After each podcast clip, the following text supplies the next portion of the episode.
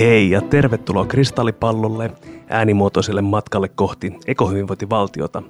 Minä olen Erkki Mervaala ja Kristallipallon kolmannella kaudella keskustellaan erilaisten kestävyysteemojen käsitteistä ja niiden tarinallistamisesta.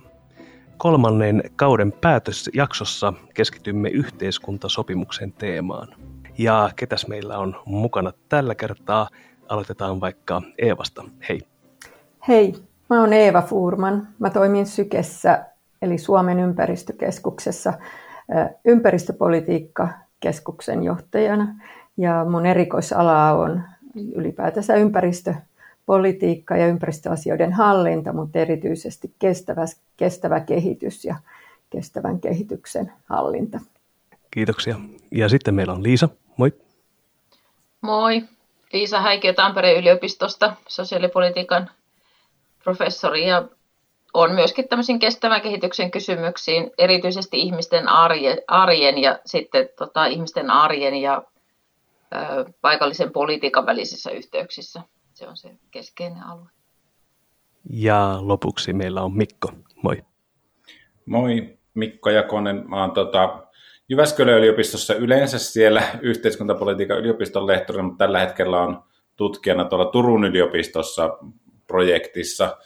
Sieltä palaan tämän vuoden jälkeen takaisin ja mun tutkimusaiheita on taustalta politiikan teoria ja yhteiskuntateoria, just yhteiskuntasopimukset ja niin edelleen, mutta sitten työn ja talouden muutoksia ja myös tätä eko juttua on tässä aika paljon miettinyt, mutta että varsinkin tämmöinen epävarma prekaarityö on se mun tutkimuskohde. Ja siitä päästäänkin jo jakson teemaan, eli mitä yhteiskuntasopimuksella tarkoitetaan. Voitko Mikko alustaa meidät tähän aiheeseen?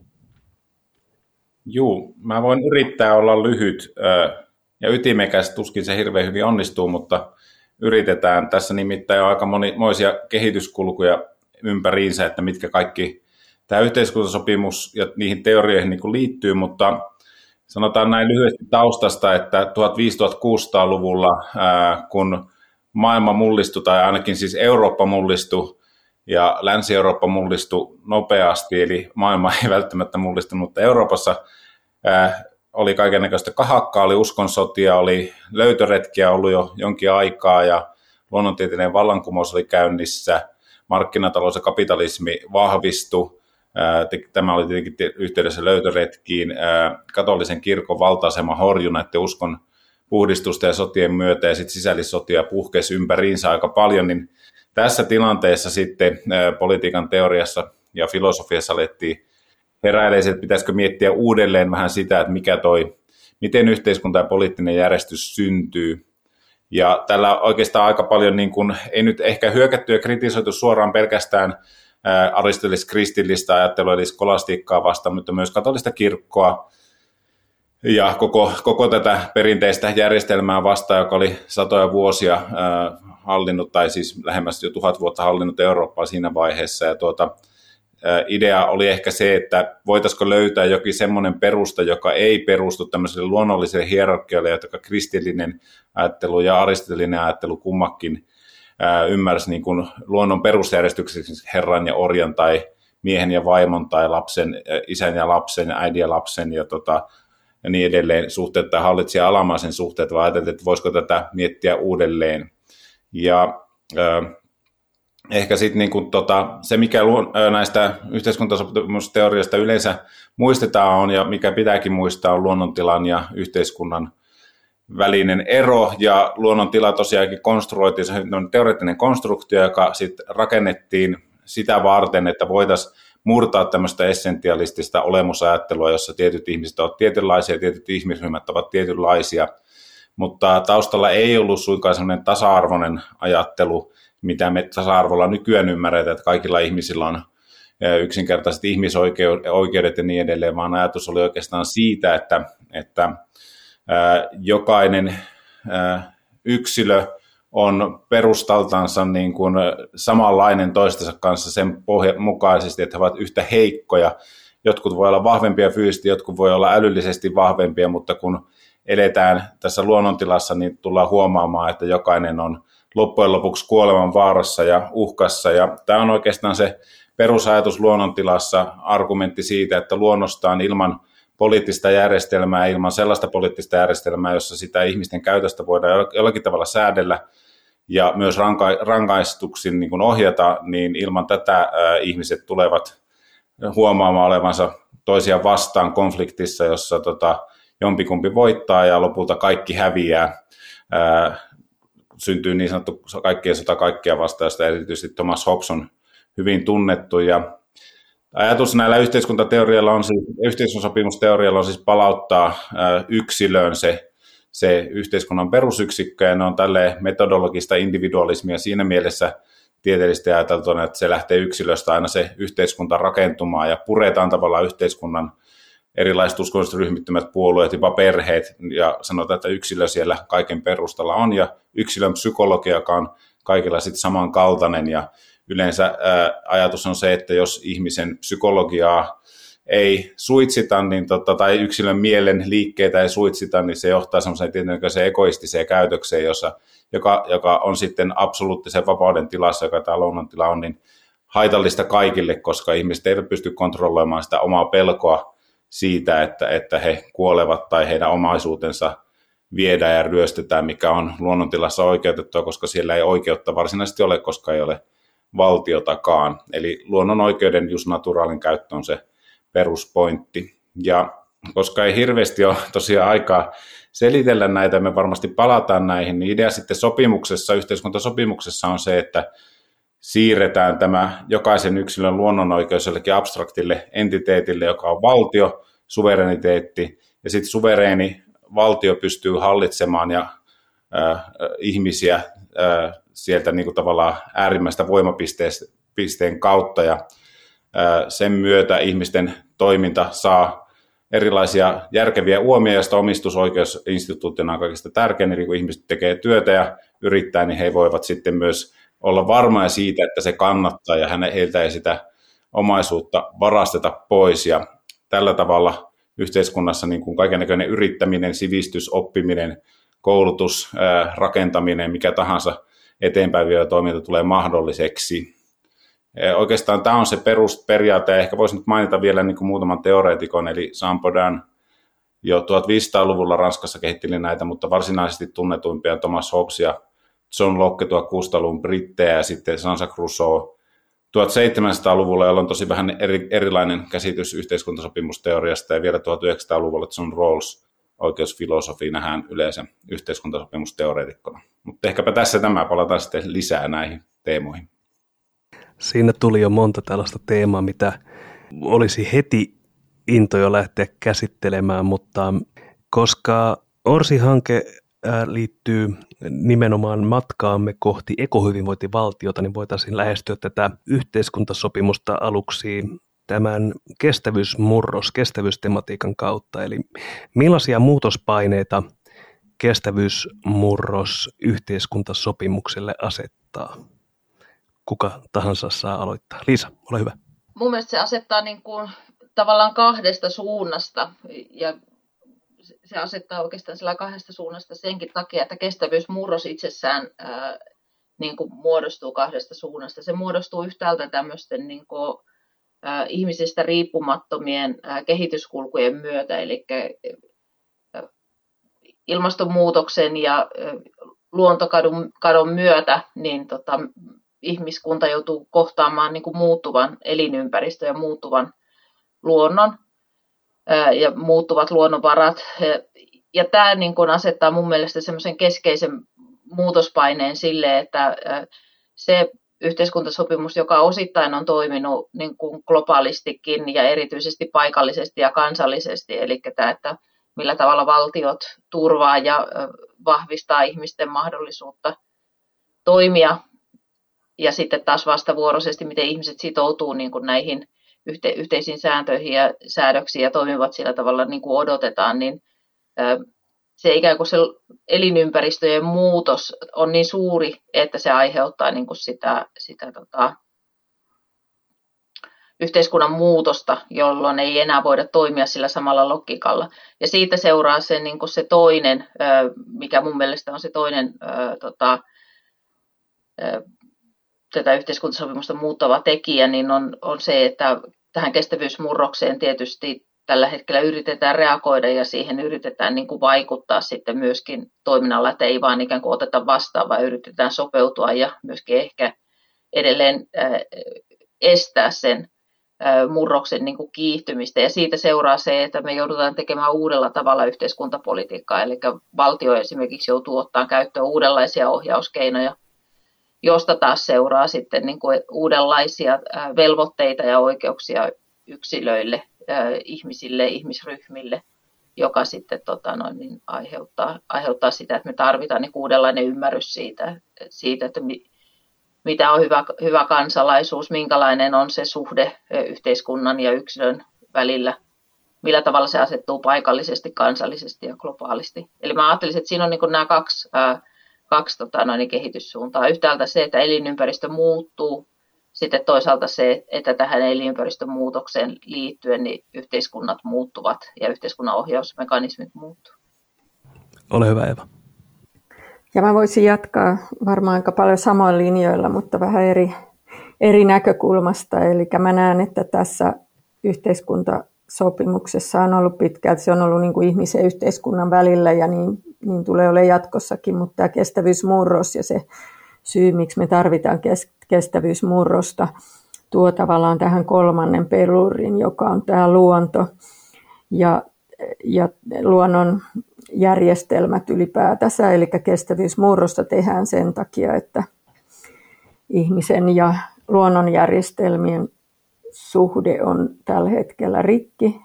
Se johtuu siitä, että miten, miten meidän näitä yhteiskuntajärjestelmiä ollaan rakennettu, mutta myös sen takia, että meitä on niin paljon enemmän täällä maapallolla, jotta me pystytään tavallaan elämään tässä ja muuttaa näitä järjestelmiä kestävämmiksi ja sellaisiksi, että ne tukevat tätä ihmisen hyvinvointia, niin, niin meidän tulee ottaa tämä luonto tähän mukaan. Ja sitten jos mä mietin tätä yhteiskuntasopimusta ihmisen ja yhteiskunnan näkökulmasta, niin siinä ihmisen näkökulmasta on se, että ihmisellä on niin kuin, mm, tavallaan se, se kestävyysmurrokseen osallistuminen tapahtuu tai yhteiskuntaan ylipäätänsä sillä lailla, että se luonto ei pelkästään niin tue ihmistä tai nämä luontojärjestelmät, vaan ihminen, ihminen tulee elää niin kuin osana, osana sitä luonnonjärjestelmää, eli puhutaan planetaarisesta hyvinvoinnista, jolloin se planeetta, eli nämä luonnonjärjestelmät tukee, sen, tukee ihmisen hyvinvointia vain silloin, jos se planeetan, eli, eli näiden luonnonjärjestelmien hyvinvointi toteutuu. Ja, ja, ja näin ollen tämä luonnon, luonnon ja ihmisen suhde edellyttää sitä, että se yhteiskunta sopimus pitää sisällään sitä, että ihmisen tulee varjella sen yhteiskunnan kautta – näitä luonnonjärjestelmiä. Mutta sitten siihen tulee myös tämä reiluus, eli tämä kestävyysmurros tavallaan mm, äh, aiheuttaa tämän äh, erilaisia oikeudenmukaisuuteen, erilaisiin näkökulmiin silloin, kun tähän otetaan kestävyysmurros ja nämä luonnonjärjestelmät mukaan. Ja näin sitten yhteiskuntasopimuksen haasteet jatkossa mun käsityksen mukaan pitää sisällään myös sen, että kun mietitään oikeudenmukaisuutta tai sitä, että miten yhteiskunta toimii, mikä edellyttää varmaankin pitkälti sitä, että, että oikeudenmukaisuutta on ainakin riittävästi, niin edellyttää sitä, että se luonnonjärjestelmien niin kuin tuki otetaan sieltä huomioon ja huomioon siinä, että ihmiset että se, se reiluus tavallaan edellyttää sitä, että se luonto ja luonnonjärjestelmät tukee oikeudenmukaisesti ihmiskuntaa, kaikkia ihmisiä.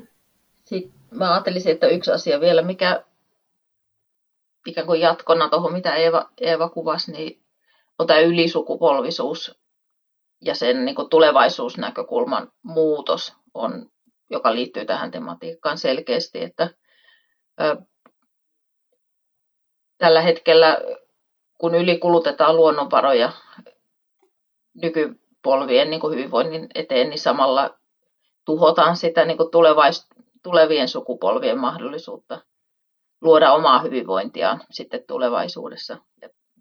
Tämä on sellainen asia, jota näissä nykyyhteiskuntasopimuksissa tai siinä sopimuksessa, joka ihmisten ja yhteiskuntien tai yhteiskuntien välillä ja tässä globaalissa järjestyksessä, niin ei ole varsinaisesti ollut, ollut tota, noin, niin kovin keskiössä. Niin, niitä on ehkä huomioitu korkeintaan eläkejärjestelmien kaltaisten mm. järjestelyjen suhteen, mutta juuri tämä ajattelu on myös vahvasti ollut siellä myöskin taloustieteen näkökulmasta, että tuleville sukupolville aina annetaan tällainen rooli, että heillä on asiat paremmin joka tapauksessa, tai heillä on enemmän mahdollisuuksia vaikuttaa, heillä on parempi teknologia ja enemmän rahaa, mm. joten he, heidän vastuulleen sitten hyvin usein tyrkätään myös nämä luonnon kriisit. Joo, ja sitten myös tähän liittyy tähän ylisukupolvisuuden ongelmaan se, että sitä reiluutta mietitään nimenomaan tässä hetkessä. Ja hmm. tuli vähän tuosta Mikon esityksestäkin, joka on erinomaisesta alustuksesta mieleen se, että tavallaan niin kuin siinä aika paljon lähdettiin sieltä kaukaa, mutta ei oltu ihan tässä hetkessä, mutta että me Liisan kanssa pohditaan hyvin paljon niin kuin tätä hetkeä ja tulevaisuutta niin kuin keskenään. Ja silloin juuri se, että me edelleen me eletään, pyritään kestävyysmurrokseen, mutta eletään vahvasti päätöksenteossakin tässä hetkessä. Ja se on niin kuin semmoinen aika mielenkiintoinen asia, että me joudutaankin ensimmäistä kertaa miettimään tosiaan, että tulevaisuudessa ei välttämättä ole parempi elää, vaan, vaan tota, ehkä ollaan kokonaisuudessaan niin kuin semmoisessa tietyssä huipentumassa tällä hetkellä.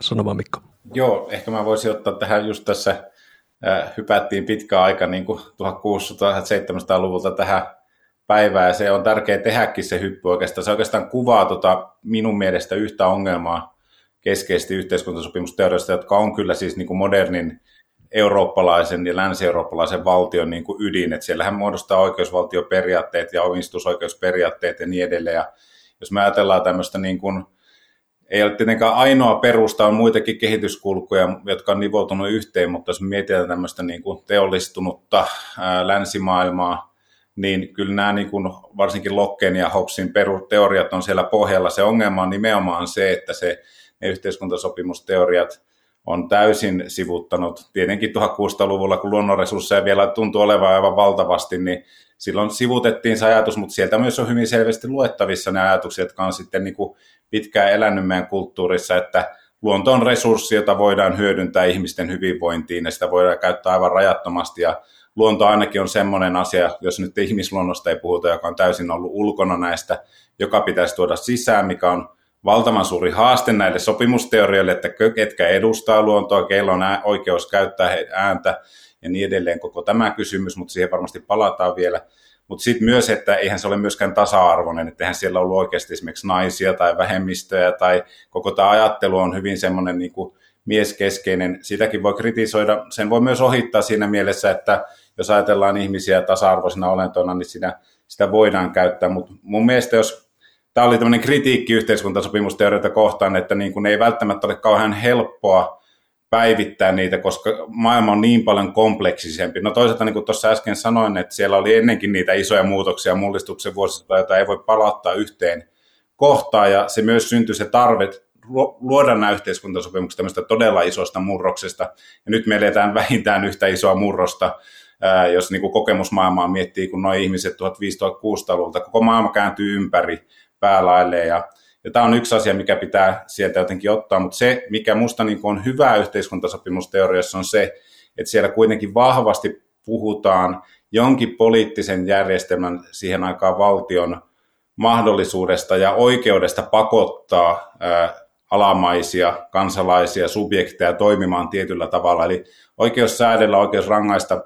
Ja tämä on myös sellainen kysymys, joka minusta tulee tässä ekologisessa muutoksessa eteen, että jos me puhutaan teollisen ajan yhteiskuntasopimuksesta 1900-luvulla, niin mehän ollaan nähty lisää vapauksia kaikille koko ajan, mutta sitä niin kuin regulaatiota on koko ajan pyritty pienentämään. Ja nyt ehkä tullaan siihen, että se regulaatio ja säätely ja jopa rankaiseminen tulee vahvistua. Ja se esi- ja tavallaan siinä mielessä yhteiskuntasopimusteorian yksi peruselementti palaa takaisin, että kuka voi tehdä tämän säätelyn sille, että se toimii.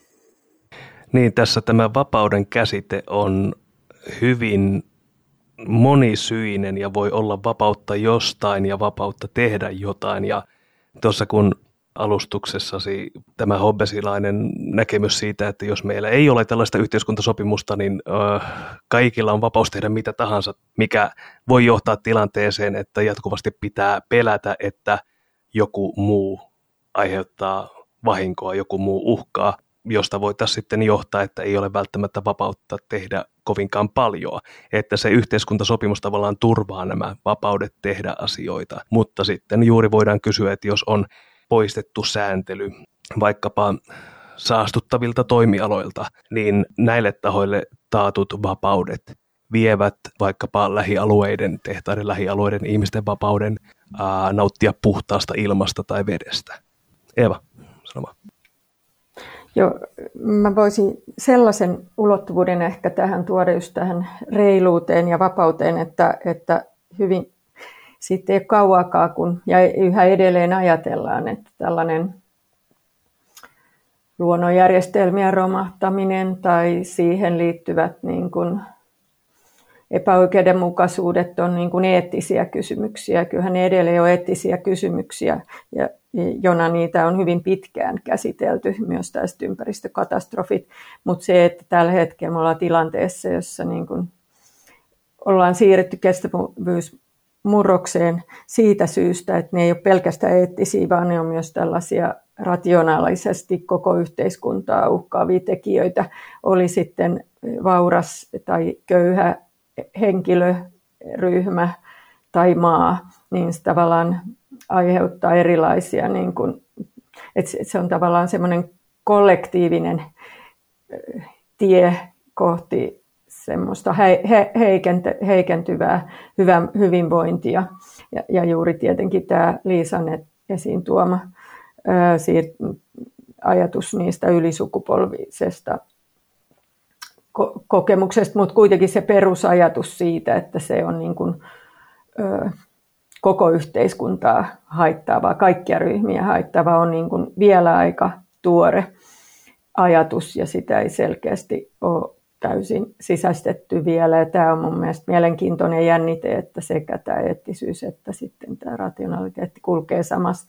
Missä tuntematta historiaa, niin voisin kuvitella, että myös silloin 1500-luvulla niin se on lähtenyt siitä samasta ajattelusta kuin missä nyt ollaan, kun me ollaan tässä välissä leijuttu sellaisessa vaiheessa, että, että ihmisen hyvinvointi on, on niin kuin kasvanut terveyden ja, ja lapsikuolleisuuden vähenemisen kautta ja vaurastumisen kautta, mutta nyt, nyt nämä, jotka on kohdistunut yksittäisiin ryhmiin, joko heidän arvoihin tai heidän niin kuin elämään, niin, niin koskettaa kaikkia. Ja oikeastaan myös ihan niin kuin yhteiskunnan toimintoja kokonaisuudessa ja liike-elämää. Joo, mä ajattelen, että tässä, jos miettii tätä muutospaineita, mitä kestävyysmurros toi, tuo yhteiskuntasopimukselle, niin mä ajattelisin, että yhteiskuntasopimushan on paljon muutakin kuin, ö, niin kuin teorioita tai käsityksiä siitä, mikä valtio on.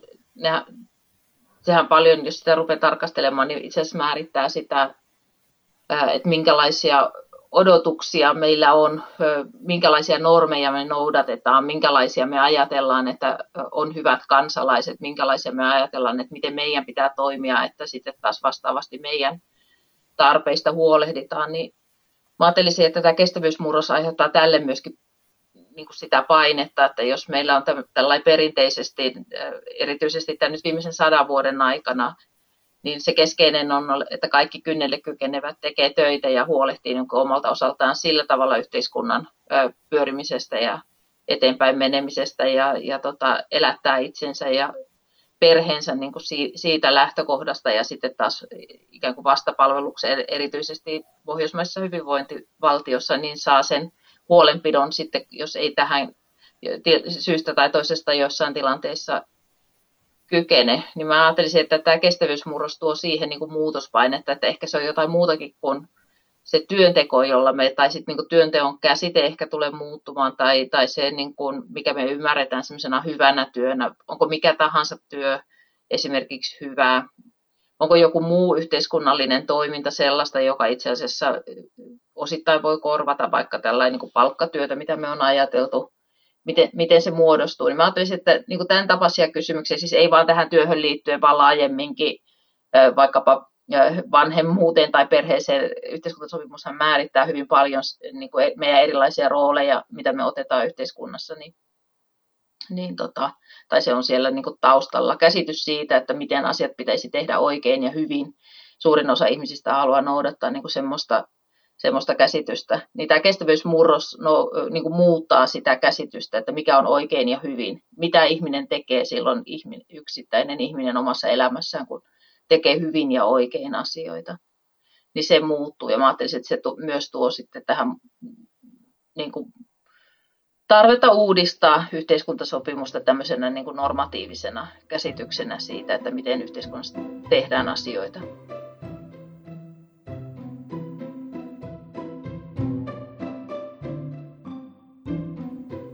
Tässä on nyt keskustelun aikana noussut esiin jo pelkoa ja oikeudenmukaisuutta, luottamusta, vapautta, mutta minkälaisia tunteita sitten tähän yhteiskuntasopimukseen yleensä liitetään, jos puhutaan just tämmöisestä turvallisuuden tunnusta, että yhteiskunta tavallaan luo sen, tai yhteiskuntasopimuksen kautta pitäisi syntyä sellainen turvaverkko, että on hyvä olla. Millaisia tunteita tähän liitetään? Niin mä oletan, että se turvallisuus nimenomaan muodostuu siitä, että ei tarvi miettiä sitä asiaa. Niinpä. Eli turvallisuus muodostuu siitä, että vastavuoroisesti ihmiset toimii ikään kuin ennustettavalla tavalla ja yhteiskunta toimii ennustettavalla tavalla, niin se on niin semmoinen keskeinen tämä turvallisuuden tunne, joka liittyy mun mielestä tähän yhteiskuntasopimukseen ja sen, sen niin kuin merkityksen, että sitä ei ole kovin helppo rikkoa, että ei ole kovin helppo niin kuin toimia toisilla tavoilla. Ja varmaan se turvallisuus juuri tässä nyt tällä hetkellä kyseenalaistuu, kun yhteiskunta on erittäin suuren muutoksen niin kuin piirissä, niin se turvallisuuden tunne juuri tästä syystä, että ihmiset kokee epäoikeudenmukaiseksi, kun on tottunut johonkin, niin sitten se, että se ei pidäkään enää paikkaansa, eikä ihan tar- tarkkaan niin tiedä, että mistä se johtuu ja mihin se liittyy, niin se tuntuu niin epäoikeudenmukaiselta, mutta myöskin pelottavalta.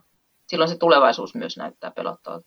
Hmm. Jotenkin mä ajattelisin sitä sillä tavalla, että se kytkeytyy tuohon muutospaineeseen niin nämä tunteet, koska tota, ää, asiat on muutoksessa, vastuut on muutoksessa, roolit on muutoksessa, odotukset on muutoksessa. Se, mikä on hy- hyvä ja normaalia, on muutoksessa. Niin siitä seuraa se, että se turvallisuus, turvallisuuden tunne niin kuin järkkyy tietyissä tilanteissa. Ja tämän takia varmaan tämmöinen uudistuva toimijuus on hirveän tärkeä osa tätä yhteiskuntasopimusta, se, että, että tai uudistava toimijuus, missä ihmiset kokee olevansa mukana sen sopimuksen piirissä, mutta myös sen sopimuksen niin kuin normien rakentamisessa, mikä tällä hetkellä tapahtuu. Tulee mieleen tämmöinen ekososiaalinen sivistys tai ylipäätänsä oppiminen monella eri tasolla, mutta, mutta myös se, että se tapahtuu ei vain tämmöisissä formaaleissa ympäristöissä eikä niin kuin tämmöisissä tavallaan edust, edustuksellisissa elimissä, vaan, vaan niin kuin läpi yhteiskunnan ollaan mukana. Ja, ja toki se turvallisuuden tunne tulee siitä, voi tulla siitä, että muut päättää sun puolesta, mutta se voi myös olla sitä, että kuuluu johonkin johonkin ja silloin se tavallaan se siirtymä yhdessä on, on niin kuin voimaannuttavampaa kuin se, että sitä siirtymää tavallaan tekee yksin. Mutta se yhteiskuntasopimus siinä tukee, mutta kyllä mä näen, että sen osana tulisi olla sellainen, niin kuin, tai varmaan tulee rakentumaan semmoinen nimenomaan aktiivi, aktiivinen toimijuus laajasti yhteiskunnassa. Tähän tota, ehkä vielä taas viedä tuonne tonne taaksepäin sieltä ottaa vauhtia ää, siinä mielessä, että se mikä niin yhteiskuntasopimus teoriassa, erityisesti Hobbesilla, niin on yksi, tai siis tärkein korkein laki on salus populi suprema lex, joka tarkoittaa suurin piirtein, että yhteiskunnan turvallisuus on korkein laki, mutta se salus tarkoittaa myös hyvinvointia. Latinaksi, on Kikerolta ää, lainattu, ja tuota, se todellakin on Hobbesille aivan todella, todellakin niin kuin perustava ajatus siitä, että valtion on turvattava sellainen in, niin kuin, äh, juridinen infrastruktuuri ja yhteiskunnallinen äh, rakennelma, jossa ihmiset voi tosiaankin vapaasti toimia niin vapaasti, että he eivät toisten oikeuksia loukkaa, eli ryöstä tai tapaa tai mitä tahansa teet toisille ilkeyksiä. Jos näin tapahtuu, niin sitten oikeus tulee ja rankasee näitä väärintekijöitä ja siksi meillä on poliisit ja niin edelleen muodostunut myöhemmin, mutta tämä niin kuin, turvallisuus on myös just liittyy siihen niin kuin työn tekemiseen, mistä Liisa aikaisemmin puhui, ja minusta tämä 1600-luvulla se, se keskeinen tunne, jonka Hobbes tunnisti, oli pelko, ja se ei ole pelkästään pelkoa, semmoista vavisuttavaa kuolemanpelkoa, vaan semmoista ahdistusta, turvattomuutta, epävarmuutta tulevaisuudesta. Ja minusta meillä nämä samat asiat, jos mietitään 1900-luvun yhteiskuntasopimusta teollisen ajan pääoman ja työvoiman liittoa ja niin edelleen, niin siinähän se perusjuttu on ollut se, että palkkatyöllä eläminen on niin kuin kannattava juttu, että kannattaa mennä töihin, siitä saa liksaa, jos ei sitä nyt rikastu, niin sillä kuitenkin elää. Ja yleensä on ajateltu, että teollisuusyhteiskunnassa sillä pystyy myös vähän sitten niin kuin parantaa elämän laatua ja elintasoa ja elättämään perheensä. Ja tämä on yksi semmoinen ilmiö, joka nyt on, on niin kuin, ei koko yhteiskunnassa, mutta työn polarisaatio on tosiasia ja työn prekarisaatio on myös tosiasia, että osaa, ei, ei suurinta osaa, mutta tiettyä osaa yhteiskunnasta koskee sellainen tilanne, että vaikka töitä tehdään, vaikka on kouluttauduttu, vaikka on yritetty, niin se ei oikein kannata. Ja tämä sitten aiheuttaa aikamoisia kriisejä. Jos miettii vaikka keltaliiveä Ranskassa, niin kyllähän siellä niin kuin nimenomaan ihmisiä, jotka on kuitenkin yrittäneet, rakentaneet elämäänsä, kouluttautuneet, tehneet töitä, ja sitten kun bensan hinta kallistuu, niin tuleekin se hankala tilanne, että ei tämä riitäkään. Me ollaan Suomessa nyt ihan samassa tilanteessa, me puhutaan tästä niin kuin valtakunnan tasolla, että pitäisikö kompensoida polttoaineita, jotta ihmiset voi ikään kuin osallistua perinteisellä diilillä tähän yhteiskuntaan. Ja tämä aiheuttaa yhtenä esimerkkinä sellaista huolta tulevaisuudesta, jolloin ihmiset sitten alkaa liikehtimään ja alkaa syntymään tätä, niin kuin mitä Hopskin tunnisti, tämmöistä väkijoukon liikehdintää, missä niin kuin, liikehdintää, missä niin kuin, tavallaan aletaan kyseenalaistamaan niitä yhteiskunnan peruselementtejä, että onko tämä järkevää, miksi me ollaan mukana, kuka tämän päättää, onko hallitus nyt oikeassa vai väärässä ja ketkä nyt niin kuin, on tavallaan hyviä ja pahojen puolella ja Hobson niin kuin, pelkää tätä tilannetta myös, koska siihen liittyy valtavasti tunteita, kun tämmöiset tavallaan tunteen purkaukset, ahdistukset ja pelosta pääsee liikkeelle, syntyy paljon populismia, jossa sitä aletaan kyseenalaistaa ihan peruskäsitteitä. Ihmiset puhuu samasta asiasta, mutta täysin päinvastaisesta perspektiivistä, jopa sanojen merkitys häviää. Ja tämä on niin kuin pahin kaos, mikä voi syntyä. Ja kyllä mä, jos katsoo tätä somekeskustelua ja meidän viimeistä kymmentä vuotta, niin tämän kaltaista ilmiötä meillä on ollut, että me niin kuin käännetään mustaa valkoiseksi ja valkoista mustaa ja mustaksi jatkuvasti tavallaan se perus tavallaan, että, että puhutaanko samasta asiasta enää on vähän horjunut, ja sen taustalla on tämmöinen huoli tulevaisuudesta, johon niin kuin ei kukaan pysty antamaan sitä vakuuttavaa vastausta, ja nyt sitten valtiolla olisi tässä se rooli, tai EUlla, että syntyisi joku tiekartta, mihin voi sitoutua. Että ehkä tämmöisen niin kuin tunteellisen ää, pahan kierteen tässä voi tunnistaa.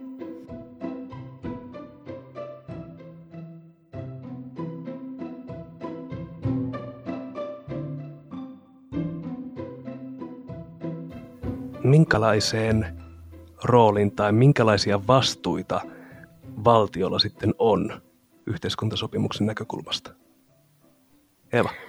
Jos, jos mä aloitan tässä sitten, lähtisin ihan miettimään sitä siitä näkökulmasta, että kun mainitsit Mikko siitä, että ettei loukkaa muita, niin se aina jotenkin ajatellaan ihmisinä – mutta nyt on noussut vahvasti esille nämä nimenomaan muut lajit ja miten se liittyy nyt näihin sotiin ja koronaan ja näin edelleen, niin, niin näen, että nämä viimeaikaiset isot pandeemiset kriisit, mitä meillä on meneillään Euroopassa ja laajemminkin, niin liittyy nimenomaan luonnonvarojen hyödyntämiseen ja, ja muihin lajeihin epäsuorasti niitä ei oikein ole sisä, sisästettykään, että miten vahvasti ne on kytkeytynyt. Ja oikeastaan tätä varten meillä on niin kuin se kestävyysmurros, missä on nimenomaan valtiolla ja yhteiskunnalla vahva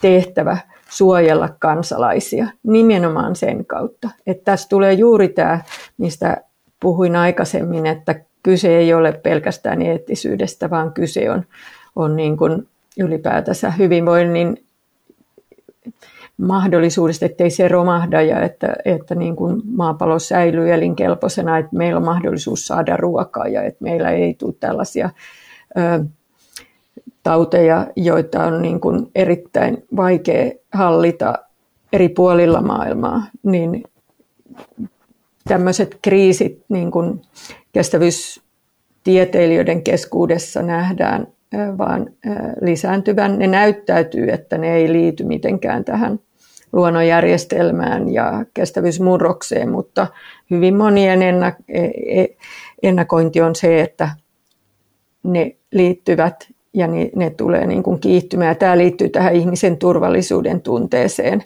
ja ylipäätänsä tunteisiin. Ja tässä niin kuin nimenomaan valtiolla on iso rooli ottaa niin kuin muut yhteiskunnan toimijat mukaan tähän, tähän työhön ja, ja näin voidaan sanoa suojella kansalaisia, jos mä niin kuin Mikko tässä siteeraan vähän. Niin mä ajattelisin, että mikä on tota, valtion rooli tässä tai val, valtion niin kuin merkitys yhteiskuntasopimuksessa, niin että jos ylipäätään on pelkoa tällä hetkellä, niin valtion pitäisi olla pelkäämättä. Et se olisi mun mielestä semmoinen, semmoinen ää, sehän on vaikea asia, koska on niin paljon ennakoimattomia asioita ja on vaikea tehdä semmoista politiikkaa esimerkiksi tällä hetkellä, että voitaisiin miellyttää niin kuin isoja ja laajoja joukkoja kaikilta osin. Silti rohkeasti pitäisi pystyä viemään eteenpäin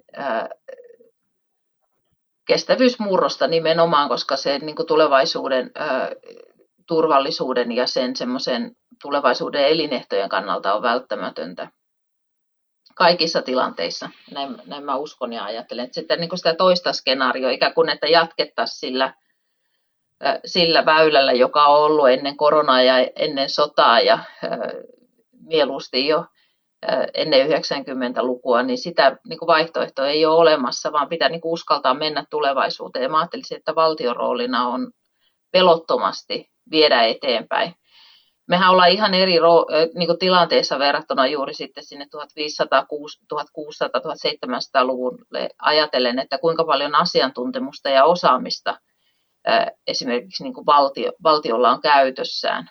Kuinka paljon niin kuin, on niin kuin tiedollista hallintaa, jonka perusteella voidaan tehdä, tehdä päätöksiä. Ja mä ajattelisin, että siitä ei pitäisi lipsua, vaan, vaan pitäisi niin kuin systemaattisesti. Että se myös luo turvallisuutta paitsi kansalaisille, niin myöskin sitten muille yhteiskunnallisille toimijoille, niin luo turvallisuutta se, että mennään niin kuin systemaattisesti eteenpäin. Joo. Mä voisin ehkä tuosta jatkaa, että mäkin olisin ensimmäiseksi ottanut tämän niin kuin tiedon ja sivistyksen ja koulutuksen ja tutkimuksen ja tieteen, että yhteiskuntasopimusteoriat kyllä syntyy ja ne, niitä kirjoittaa juuri ne henkilöt, jotka uskoo vahvasti tieteeseen ja luonnontieteeseen vallankuvaukseen ja tiedon voimaan ja tietoon valtaa prinsiippiin ja tietoon valtaa nyt ei silleen vallankäyttönä toisia kohtaan, vaan ihan, ihan kuin mahdollistavana voimatekijänä. Mutta se, tämä on, tämä on minusta tärkeää, että valtiolla pitää olla uskallusta, just olla peloton, uskallus käyttää sitä tietoa ja tiedettä, joka on käytettävissä, ja ottaa tavallaan sen päätös, päätöksentekijän rooli johtajuus näissä asioissa, joihin ei löydy minun mielestä kyllä niin kuin me ollaan pitkään ajateltu, että markkinat ää, omalla markkinalogiikallaan, jossa tieto ja informaatio seuloutuu markkinalogiikan läpi, että paras ratkaisu voittaa, kunhan se saa käydä markkinaprosessin läpi hintainformaatio muun kautta, taloustieteellisen rationaliteetin kautta, mutta näyttää siltä, että se on liian hidas prosessi ratkaisemaan näitä planetaarisia ongelmia tällä hetkellä. Että me ollaan aika pitkään uskottu siihen, että se, se jotenkin ratkaisee, se voi olla osa ratkaisua, mutta kuitenkin se vetorooli täytyisi tulla valtiolta. Ja silloin se on se rohkeus siinä, että tehdään myös semmoisia isoja linjauksia, jotka eivät välttämättä ole kaikille yhteiskunnan toimijaryhmille eduksi. Ja me tehdään kipeitä leikkauksia. Yleensä, kun ne sattuu heikompiin, mutta meidän pitää tehdä myös niin kuin kipeitä muutoksia, ja halutaanko niitä nyt aina kivun kautta kuvata, mutta muutoksia, jotka koskee myös niin kuin niihin, joilla resursseja on käytettävissä. Ja tämä on, tämä on yksi asia, mikä valtiolla on varmasti tässä tehtävänä, mikä sopii yhteiskuntasopimusten perinteeseen.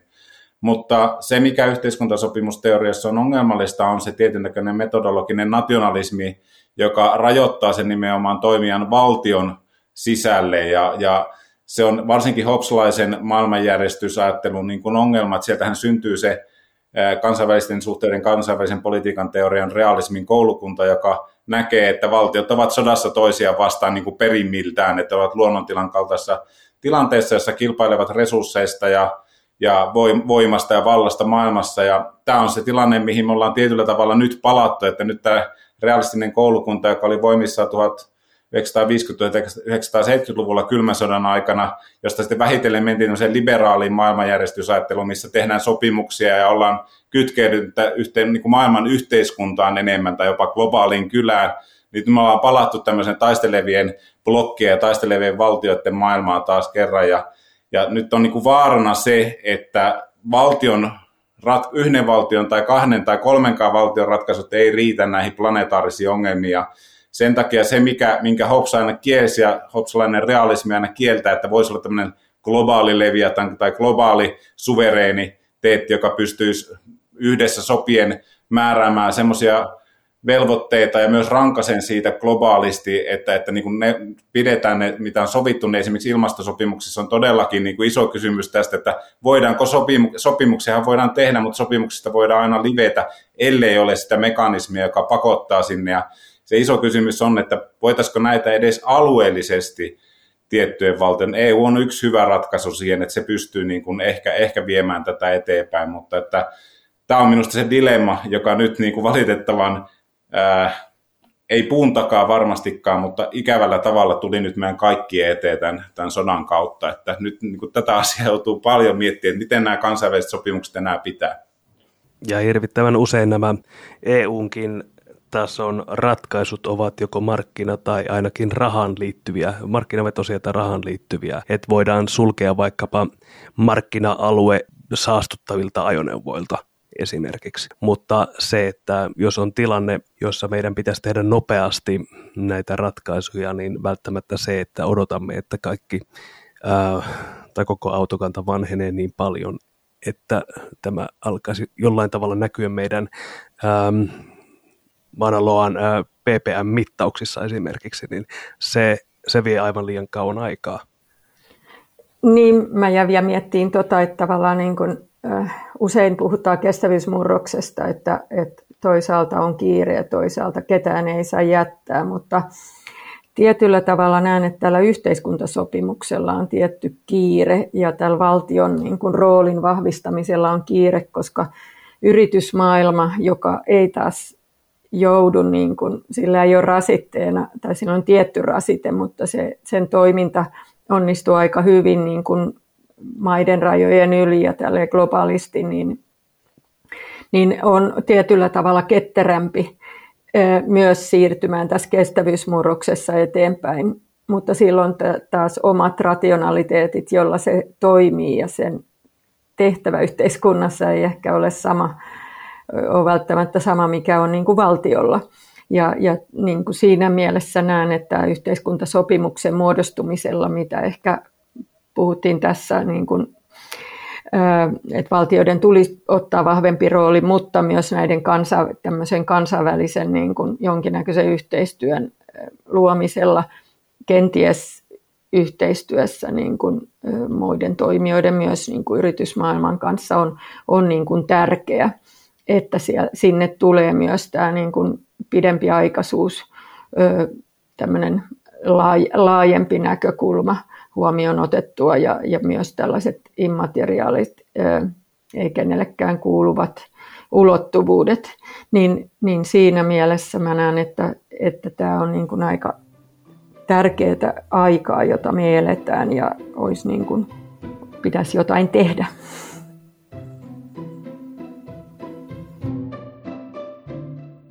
Tässä ollaan keskusteltu tunteista, vapauksista, oikeudenmukaisuudesta, turvallisuuden tunteesta, mutta ää, millaista tarinaa yhteiskuntasopimuksesta rakennetaan, miten sitä tarinallistetaan?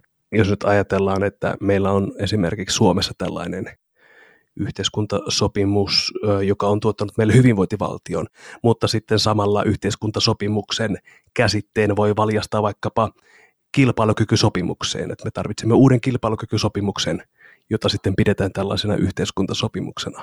Millä tavalla yhteiskuntasopimusta tänä päivänä tarinallistetaan? Ole hyvä Mikko. Jos, jos mä aloitan vaihteeksi, niin tota, käännän tämän ympäri, ympäri näin päin, että jos me katsotaan, mitä yhteiskuntasopimusteoriasta on jäänyt, ja, ja niistä tarinoista, joita nekin paljon käyttää narratiivia, niin tämä luonnontilan narratiivi on kyllä semmoinen, mikä elää erittäin vahvasti meidän nykyyhteiskunnassa ja kulttuurissa, että mietitään zombie elokuvia ja sarjoja, missä ää, järjettömät massat pyrkii selviytymään ja turvaamaan omaa elinkeinonsa. Mietitään jotain survivalisti tota, saariseikkailuja, missä yksi toisensa jälkeen pudottaa toisensa saarelta pois, kaiken näköiset tosi TV-kilpailut ja tota, erilaiset äh, historiaan sijoittuvat sarjat, jossa miekkaillaan ja vain vahvin, vahvin pärjää ja kuka tahansa voi pettää kenet tahansa, milloin tahansa ja minkäännäköistä tavallaan säätelyä ei ole ja semmoinen kyyninen politikointi ja kierroilu kukoistaan, niin nämä on semmoisia tarinoita, joita meidän kulttuuriteollisuus tuottaa ihan valtavasti. Ja mä joskus on sanottukin, että ne liittyy tähän uusliberaaliin aikakauteen, jossa myös tämä tämmöinen tietty niin kuin liberalismi väärin ymmärrettynä, joka oikeastaan ymmärretään semmoisena vahvimman oikeutena, sinä luonnon oikeutena, että, että kenellä on eniten voimaa ja, ja älyä, niin tota, pärjää sen aikaa, kun pärjää, ja kaikki, kaikki lopulta kuitenkin kuukahtaa. Ja tämä tarina on, synnyttää myös tämmöistä dystoppista niin kuin mielikuvistusta. Dystopiathan tavallaan tulee utopian kauden jälke, jälkeen, ja tietyllä tavalla yhteiskuntasopimusteoriat on myös osa utopiakirjallisuutta hyvin väljästi tulkittuna, mutta dystopiat syntyy sitten teollisen ajan alkupuolella ja 1800-luvun lopulla ja sitten vahvistuu 1900-luvulla. Nämä on kaikki tämmöisiä kertomuksia teollisen yhteiskunnan romahtamisesta. Ja musta nämä kaksi on nyt niin kuin lyönyt kättä tässä tarinallistamisessa. Ja totta kai siihen liittyy myös kristillinen niin kuin tavallaan lopun aikojen odotus, joka on ehkä taustakertomus näille kaikille, mutta me nähdään ympäristötuho, ilmastokriisi, me nähdään yhteiskuntien hajoaminen, Mad Max-kertomukset, jossa taistellaan öljystä, vähistä resursseista, jokaisen on pärjättävä omillaan ja nämä niin kuin synnyttää meissä myös sitä niin kuin työelämän ja arkipäivän niin kuin mentaliteettia, kun me näitä tarinoita niin paljon omaksutaan ja yhteiskuntasopimusteorialla on se, se positiivinen tarina on taas huomattavasti maltillisempi, tavallista elämää, rauhallista elämää, jossa rakennetaan niin kuin hyvää elämää vähitellen eteenpäin. Ja tämä on niin kuin iso juttu kääntää, että me ollaan niin kuin valtavassa tunneryöpytyksessä, jossa maailma tuhoutuu ihan kohta. Ja semmoinen niin kuin maltillinen, mikä yhteiskuntasopimus voisi, voisi tähän tarjota sille positiivisesti tulkittuna ja väljästi, on semmoinen maltillinen, turvallinen ratkaisu, joka tarjoaa just sen pitkän horisontin eteenpäin ja sen, että jokaisen tekeminen oli sitten palkkatyötä tai työtä niin kuin harrastuksessa tai jonkun ekologisen kyläyhteisön rakentamiseen, niin kaikki se on järkevää se kannattaa. että se ei ole semmoista niin kuin tavallaan nollasumpapeliä, missä joko voitan paljon tai häviän paljon, että ja riskit on suuria, vaan semmoista maltillista yhteiskunnan rakentamista, mikä oli ehkä myös hyvinvointivaltion story. Että tämmöisen tarinallistamisen tähän voisin alkuun heittää. Eeva. Mä voisin ehkä jatkaa tuosta, että tiet, tietyllä tavalla samaa mieltä ja tietyllä tavalla vähän eri mieltä, että mä oon tuon kestävyyspaneelin kanssa pohtinut tätä asiaa tosi paljon ja me ollaan tultu siihen niin kuin tulokseen, että se kaikkein tärkein on, että me löydetään tämmöinen ja yhdessä, niin kuin nimenomaan yhteiskunta yhdessä luo tällaista myönteistä tulevaisuuskuvaa.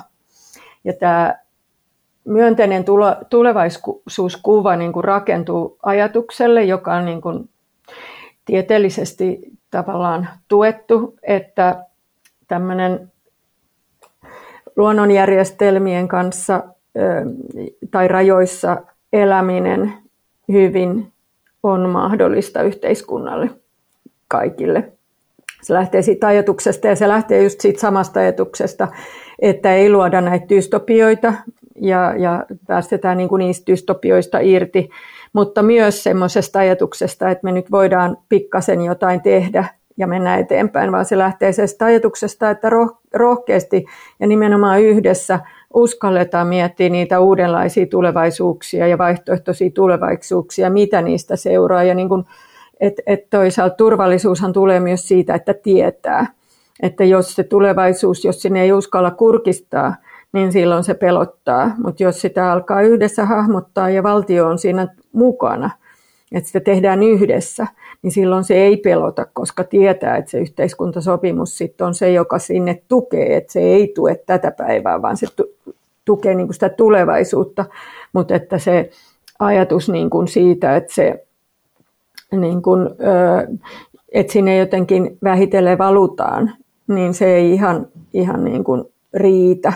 Että sellainen ajatus, ja sitten tähän liittyy hirveän paljon tämmöinen kulttuurinen muutos tai kulttuurinen murros, että meillä on paljon aikaisemminkin yhteiskunnassa Suomessa tehty, että me kaikki tunnetaan tämä Suomen sadan vuoden suuri, suuri juttu, mikä me ollaan tehty, niin sehän rakentui tällaisille erilaisille yhteiskunnallisille uudistuksille, jotka oli sitten sen ajan yhteiskuntasopimuksen osia, jotka liittyy meidän terveydenhuoltoon meidän kouluun ja meidän kouluruokailuihin ja, ja näin edelleen. Niitä on tehty yhdessä, niihin on luotettu. Nyt se vaan on otettava siihen se globaali ulottuvuus vastaan. Ja ehkä se suurin myytti, mikä tässä on matkalla, on niin kuin se, että ennen myös tutkijat ajatteli, eikä niin pitkäkään aika, sitten sanotaan vielä viisi vuotta sitten, kymmenen vuotta sitten, että me pystytään irti kytkemään tämä talouskasvu ja, ja sitten tällainen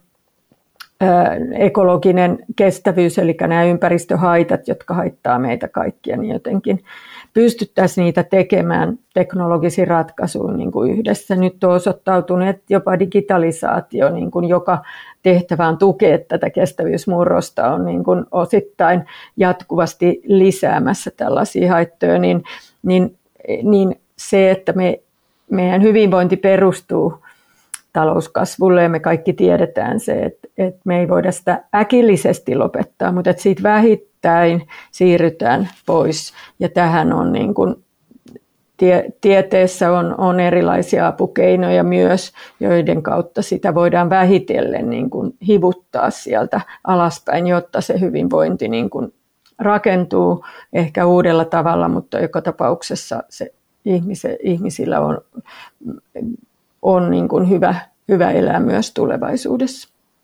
Lisa.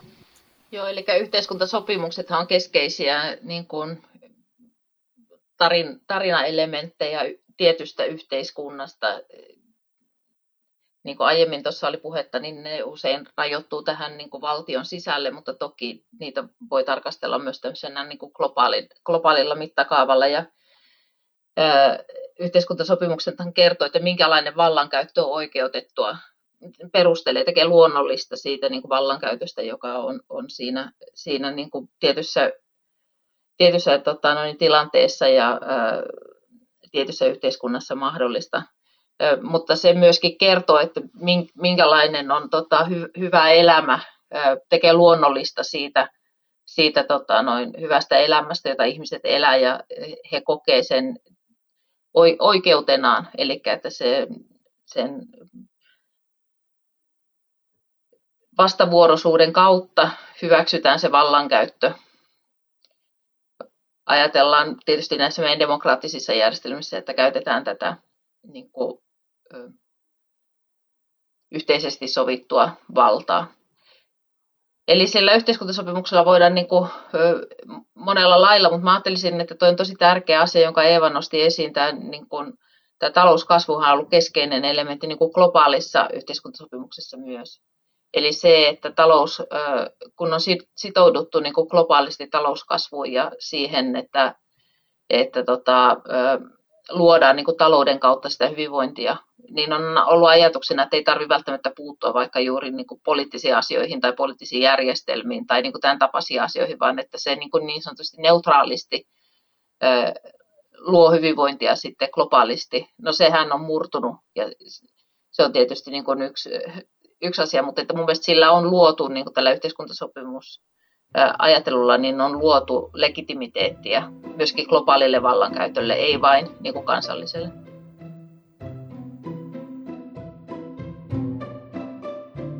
Ja lopuksi jälleen kristallipallon nimikkosegmentti. Katsotaan kristallipalloon ja kysytään, millainen on yhteiskuntasopimuksen tulevaisuus? Ja Mikko, voisit vaikka aloittaa. Joo, kiitos.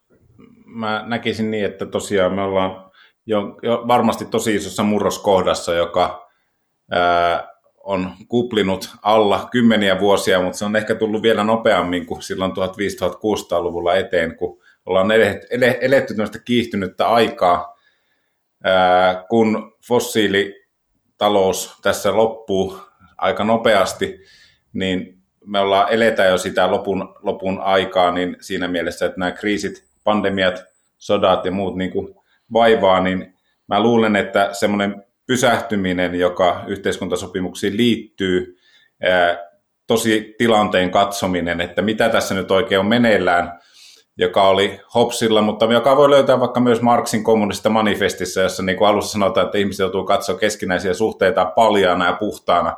1800 oli myös, luku oli myös kriisien vuosissa, tai nyt ollaan tämmöisessä kriisissä joutuu katsoa, että miten tämä yhteiskunta on rakennettu ja mitkä sen peruspilarit on ja järjestelmät. Ja niin mä luulen, että nyt on tilausta yhteiskuntasopimukselle. Ja pystytäänkö sitä tekemään sillä lailla tietoisesti, koska yhteiskuntasopimukset on ollut aina fiktiivistä. Ne on tavallaan oikeastaan jälkikäteen sanottu, että meillä oli tietynlainen teollisuuden yhteiskuntasopimus tai muuta, niin tämä on iso kysymys, että pystyttäisikö tämän tyyppinen keskustelu aloittaa, jossa nyt sitten ehkä eka kertaa maailman historiassa keskusteltaisiin näistä asioista, jotka me tavallaan tiedetään, että yhteiskuntasopimukseen liittyy kaikki, mitä me ollaan tässä nyt keskusteltu, niin tota, ja perusjärjestyksestä, sehän koskee loppujen lopuksi järjestystä, tuo yhteiskuntasopimus, yhteiskunnan järjestystä, niin jos tästä pystytään ottaa keskusteluun, niin se ainakin vie eteenpäin jotakin, ja silloin on, on niin kuin mahdollisuuksia. Totta kai globaalisti se dialogia ja keskustelu on käynnissä jatkuvasti, mutta että niissä pystyttäisiin etenemään yhtä no, niin kuin riittävällä nopeudella, joka tämä ilmasto- ja ympäristökatastrofi niin kuin vaatii, niin on minusta iso kysymys, että mutta dystopiaan en usko, yhteiskuntasopimukseen vähän enemmän. Kiitoksia. Entä Liisa, miltä sinun kristallipallossa näyttää?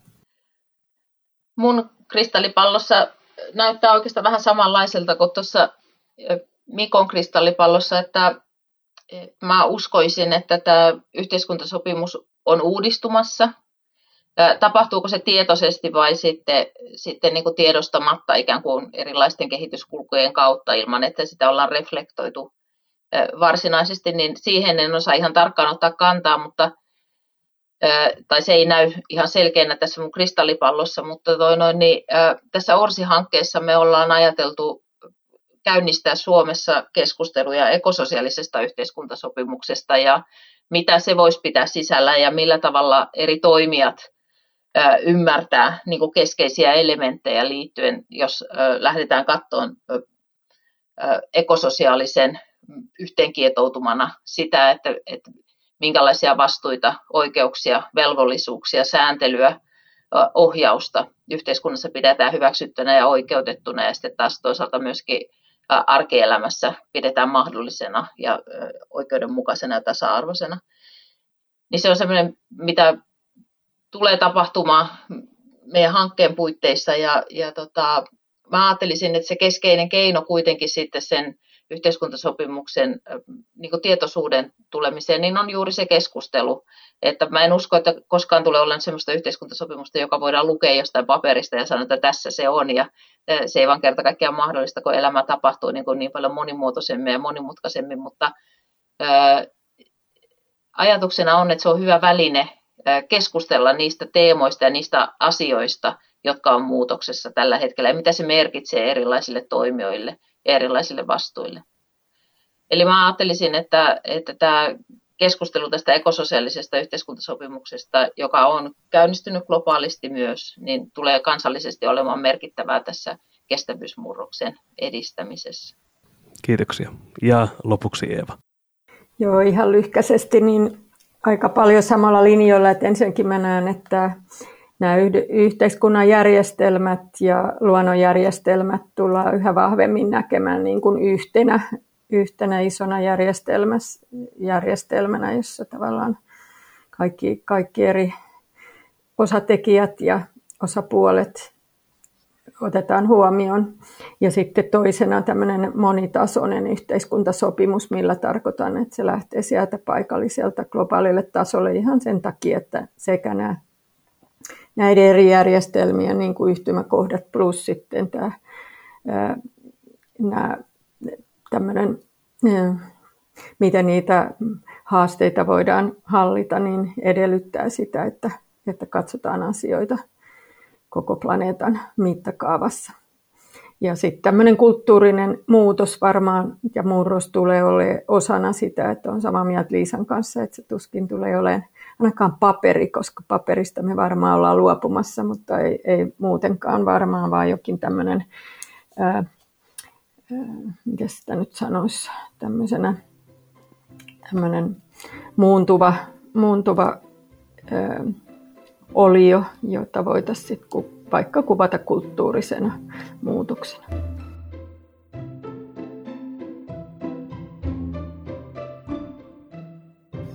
Tällainen oli Kristallipallon jakso yhteiskuntasopimuksesta. Mukana keskustelemassa olivat Eeva Furman, Liisa Häikkiö ja Mikko Jakonen. Kaikki Kristallipallon jaksot löytyvät osoitteesta ecowelfare.fi kautta kristallipallo. Löydät ohjelman myös muun muassa Spotifysta, Apple Podcastista ja SoundCloudista. Minä olen Erkki Mervaala. Kristallipallo podcastin kolmas kausi päättyy tähän.